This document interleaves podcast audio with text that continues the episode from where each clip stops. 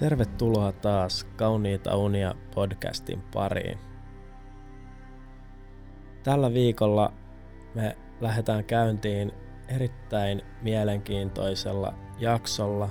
Nimittäin me tehdään tässä tällainen yhteinen pieni tutkimusmatka Wikipediaan.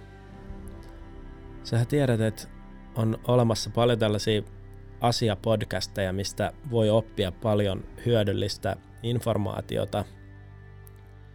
Niin tässä jaksossa me opitaan semmosia sattumanvaraisia faktoja, jotka voi olla ihan mitä vaan. Mä en itekään vielä tiedä, mitä täältä tulee, niin se on aika jännittävää. Lähdetään liikkeelle, mulla on tässä Wikipedia auki ja mä painan nyt tota satunnainen artikkeli nappulaa. Jaha, täältähän tuli heti mielenkiintoinen artikkeli. Tämä on tosi lyhyt, kertoo semmosesta henkilöstä kuin Franz Schall, joka tota, syntyi ensimmäinen kesäkuuta tuhatyhdeksänsataakahdeksantoista Grazissa, silloisessa Itävalta-Unkarissa. Hän oli siis saksalainen lentäjä S toisessa maailmansodassa. Hän saavutti lentäjänä sata kolmekymmentäseitsemän ilmavoittoa, ja Schallin pudotussuhde oli neljä pilkku nolla yksi. Hän ansaitsi rautaristin, ritariristin, ensimmäisen ja toisen luokan rautaristit näiden lisäksi. Ja lensi yli viisisataaviisikymmentä taistelutehtävää sekä länsi- että itärintamalla. Joo, tämmönen kaveri kyseessä. Täällä lukee vielä, että kahdeksas marraskuuta tuhatyhdeksänsataaneljäkymmentäneljä hän tuhosi neljä Mustangia, mutta joutui hyppäämään koneesta moottoririkon takia. kymmenes huhtikuuta tuhatyhdeksänsataaneljäkymmentäviisi Schall ampui alas yhden Mustangin, mutta hänen koneensa joutui tekemään hätälaskun Parchimiin. Hänen koneensa ajautui pakkolaskussa lentokentällä olevaan pommikraatteriin ja Schall sai surmansa koneen räjähdyksessä. Elikkä aika traaginen loppu tällä Schallilla kyllä, mutta paljon paljon hänkin ehti rautaristejä kerryttää rintaan ennen kuin sitten kone räjähti. Mennäänpä eteenpäin, katsotaan mitä seuraavaksi tulee. Jaha, täältä tulikin tällainen Sovetskin piiri suluissa Handi Mansia. Sovetskin piiri, eli venäjäksi, mä en osaa lukea tota. Jos joku teistä osaa lukea venäjää, niin avatkaa toi Sovetskin piiri-artikkeli ja lukekaa se vaikka ääniviestinä mulle ääneen tai jotain. Mutta tää Sovetskin piiri on Hantien ja Mansien autonomisen piirikunnan länsiosassa Venäjällä sijaitseva paikallishallinnon ylemmän tason alue. Paikallishallinnossa on eri tasoja, niin tää kuuluu sitten sinne ylemmälle. Kunnallispiirissä asui Venäjän vuoden kaksituhattakymmenen väestölaskennan mukaan neljäkymmentäkahdeksantuhatta henkeä. Piirin hallinto, hallinnollinen keskus on Sovetskin kaupunki, missä asuu toi kaksikymmentäkuusituhatta viisisataa henkeä tämän vuoden kaksituhattakymmenen väestölaskennan mukaan. Muuta mitä tästä olisi hyvä tietää, niin maantieteellisesti tämä Sovetskin piiri, sen sisälle kuuluu tämmöinen Jugorskin kaupunkipiiri. Se on erillinen tällainen paikallishallinnon ylemmän tason alue. Tämä on aika jännä, miten nämä hallintoalueet toimii. Mutta jos tuo Sovetskin piirissä haluaa käydä, niin tässä lukee, että piirikeskukseen on maantie- ja rautatieyhteys. Sillä on myös oma lentoasema, joka palvelee myös Jugorskin kaupunkia. Eli tuolla Jugorskin alueella ja sitten tällä Sovetskin piirillä on yhteinen lentokenttä. Onkohan tuolla lentokentällä Fatserin karkkeja myynnissä ja minkälaisia hajuvesiä tuolta tota lentoasemalta löytyisi? Ihan mielenkiintoista. Tämäkin oli aika lyhyt artikkeli. Mennään eteenpäin. Mutta tässä siis, jos sä haluat käydä jossain lomakohteessa, missä kaikki ei ole vielä käynyt, niin Sovetskin piiri voisi olla ehkä sun paikka. Seuraava artikkeli koskee taas yksityishenkilöä nimeltä Matt Biondi. Ja Matthew Nicholas eli Matt Biondi, on yhdysvaltalainen uimari. Hän on yksi olympialaisten historian menestyksekkäimpiä urheilijoita. Hän saavutti uinnissa yhteensä yksitoista olympiamitalia, joista kahdeksan on kultaisia. Joo, kultapojaksi voisi kutsua tätä Matthew Nicholas Matt Biondia. Viimeisin kultamitali on vuodelta tuhatyhdeksänsataayhdeksänkymmentäkaksi, eli ihan hyvän tovin takaa. Jos tätä kuuntelee joku henkilö, joka on seurannut noita Barcelonan olympialaisia yhdeksänkymmentäkaksi live-lähetyksenä, niin nyt on hyvä hetki muistella, että miltä se Matt Biondin uinti oikein näytti. Ja meille muille, jotka ei ehkä ollut vielä edes syntynyt vuonna yhdeksänkymmentäkaksi, niin tämä toimii ihan mielenkiintoisena katsauksena siihen, että minkälaisia uimareita tuolla olympialaisissa on ennen vanhaa oikein uiskennellut. Jatketaan eteenpäin. Nyt tulikin tällainen studioalbumi, jonka nimi on Sateet palata saavat. Sateet palata saavat on suomalaisen pakana-metalliyhtye Vornan kolmas albumi. Mä en tiedä, onko täällä linjoilla yhtään Vorna-faneja, mutta tää on teille varmaan tosi tuttu levy.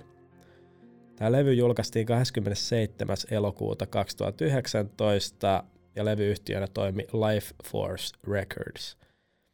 Albumilla kuullaan aiempaa enemmän puhtaita lauluja. Eli jos sä oot puhtaan laulun ystävä, niin tää Sateet palata saavat albumi voisi ehkä olla sun juttu. Jatketaan eteenpäin. Sitten meiltä tuli tällainen tota, Matkalla taivaaseen. On vuonna tuhatyhdeksänsataayhdeksänkymmentäyksi ensi-iltansa saanut Albert Brooksin ohjaama ja käsikirjoittama romanttinen fantasiakomedia-elokuva. Sen pääosissa ovat Albert Brooks, Meryl Streep, Rip Torn, Lee Grant ja Buck Henry. Eli kova kaarti, hyvää porukkaa, Matkalla taivaaseen. Onko joku nähnyt ton? Mä itse en muista katsoneeni kyseistä fantasiakomedia-elokuvaa, mutta kansi näyttää ainakin ihan hyvältä.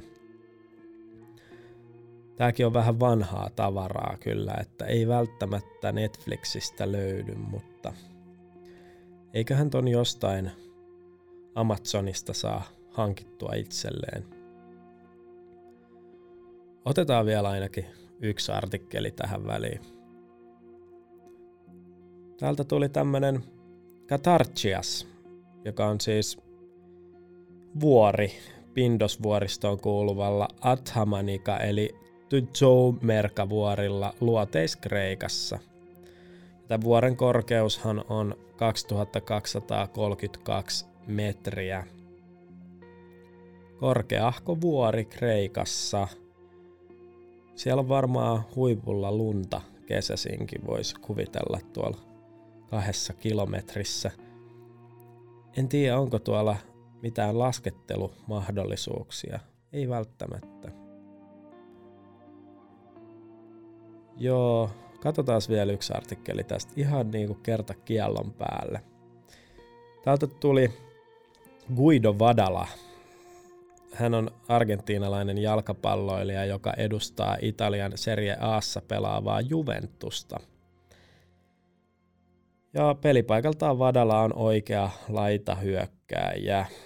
Tää on varmaan tää Vadala tuttu henkilö monille jalkapallofaneille. Tää on tota, yhdeksänkymmentäseitsemän syntynyt kaveri tosiaan kahdeksas helmikuuta. Hänellä oli synttärit tässä ihan vähän aikaa sitten. Hyvää syntymäpäivää vähän myöhässä Guido Vadala. Mä toivon, että Guido Vadala ei lähetä mulle tulikiven katkusta viestiä siitä, että mä onnittelin häntä melkein kymmenen päivää myöhässä. Ja Guido Vadala on tota satakuusikymmentäkahdeksan senttiä pitkä, eli se on jopa muakin pikkasen tota lyhyempi kaveri. Varmaan ihan näppärä pelaaja silti, siitä muuten tuskin olisi suomenkielistä Wikipedia-artikkelia. Ja nyt vielä ennen kuin mennään nukkumaan, niin kertakiellon päälle laitetaan vielä kerran satunnainen nappulasta ja katsotaan mitä sieltä tulee. Jaha, illan viimeisenä artikkelina meillä on tämmönen Ristintie. Ristintie on tapahtuma, jossa muistellaan Jeesuksen Ristintien tapahtumia veistoksen äärellä. Perinne levisi Suomeen keskiajan lopulla. Hattulan Pyhän Ristin kirkko on Suomessa mahdollisesti ollut tällainen erityinen paikka, jonne on tehty Pyhän Ristin äärelle pyhiinvaelluksia ja järjestetty Ristintiekulkue muistopäivänä viides toukokuuta. Onko joku teistä käynyt Hattulan Pyhän Ristin kirkossa? Nyt kun ulkomaille matkustaminen on hankalampaa, niin ehkä tämä Hattulan Pyhän Ristin kirkko olisi semmoinen paikka, missä olisi kiva vierailla vaikka jollain pienellä road tripillä ja napata sieltä pari kuvaa ja muistella ja miettiä, että miltäköhän nämä menneisyyden päivät keskiajalla on tuntunut, kun tätä Kristuksen taakkaa on kevennetty tämän veistoksen äärellä. Tämä tapa perustuu siis siihen, että keskiajalla uskottiin, että Kristuksen taakkaa oli mahdollista keventää rukoilemalla. Tähän liittyy myös oman kiirastulessa vietettävän ajan lyhentäminen, eli kun rukoilet täällä veistoksella, niin sitten tuossa kiirastulessa joutuu viettämään vähemmän aikaa, eli tämä on tämmöinen transaktio. Siinä kulkuessa kannettiin veistoksia, mahdollisesti useita, kuten ristiinnaulitseminen, ristiinnaulittu Jeesus sekä Maria ja Johannes. Eli tällaista aika tyypillistä kristillistä kuvastoa. Ja sitten tässä on luettelo näistä Ristintien pysähdyspaikoista ja eri tapahtumista siinä Ristintien varrella. Tämmöisiä juttuja me nyt opittiin tänään. Osa näistä tiedoista saattaa olla sulle hyödyllisiä ja osa ehkä vähän vähemmän, mutta tämä toimii hyvänä esimerkkinä siitä, että maailma on aivan tupaten täynnä kaikenlaista informaatiota ja vaikka kuinka opiskelisi, niin kaikkea ei voi mitenkään oppia ja välillä pitää vaan hyväksyä se, että oma tietämys ja oma kapasiteetti muistaa ja ymmärtää asioita on kuitenkin rajoitettu. Jos ei se ole rajoitettu muistikapasiteetin puolelta, niin se on ainakin ajallisesti rajoitettu, eli kaikkea ei vaan yksinkertaisesti ehdi opiskella. Mutta nämä asiat, mitkä kiinnostaa, niihin kannattaa perehtyä. Ja eikö välillä ole ihan virkistävää perehtyä ihan tällaisiin vähän ehkä vähemmän kiinnostaviinkin teemoihin? Toivottavasti tämä tämän illan sessio oli riittävän uuvuttava saattamaan sut kohti lepoa ja unten maita. Hyvää yötä ja kauniita unia.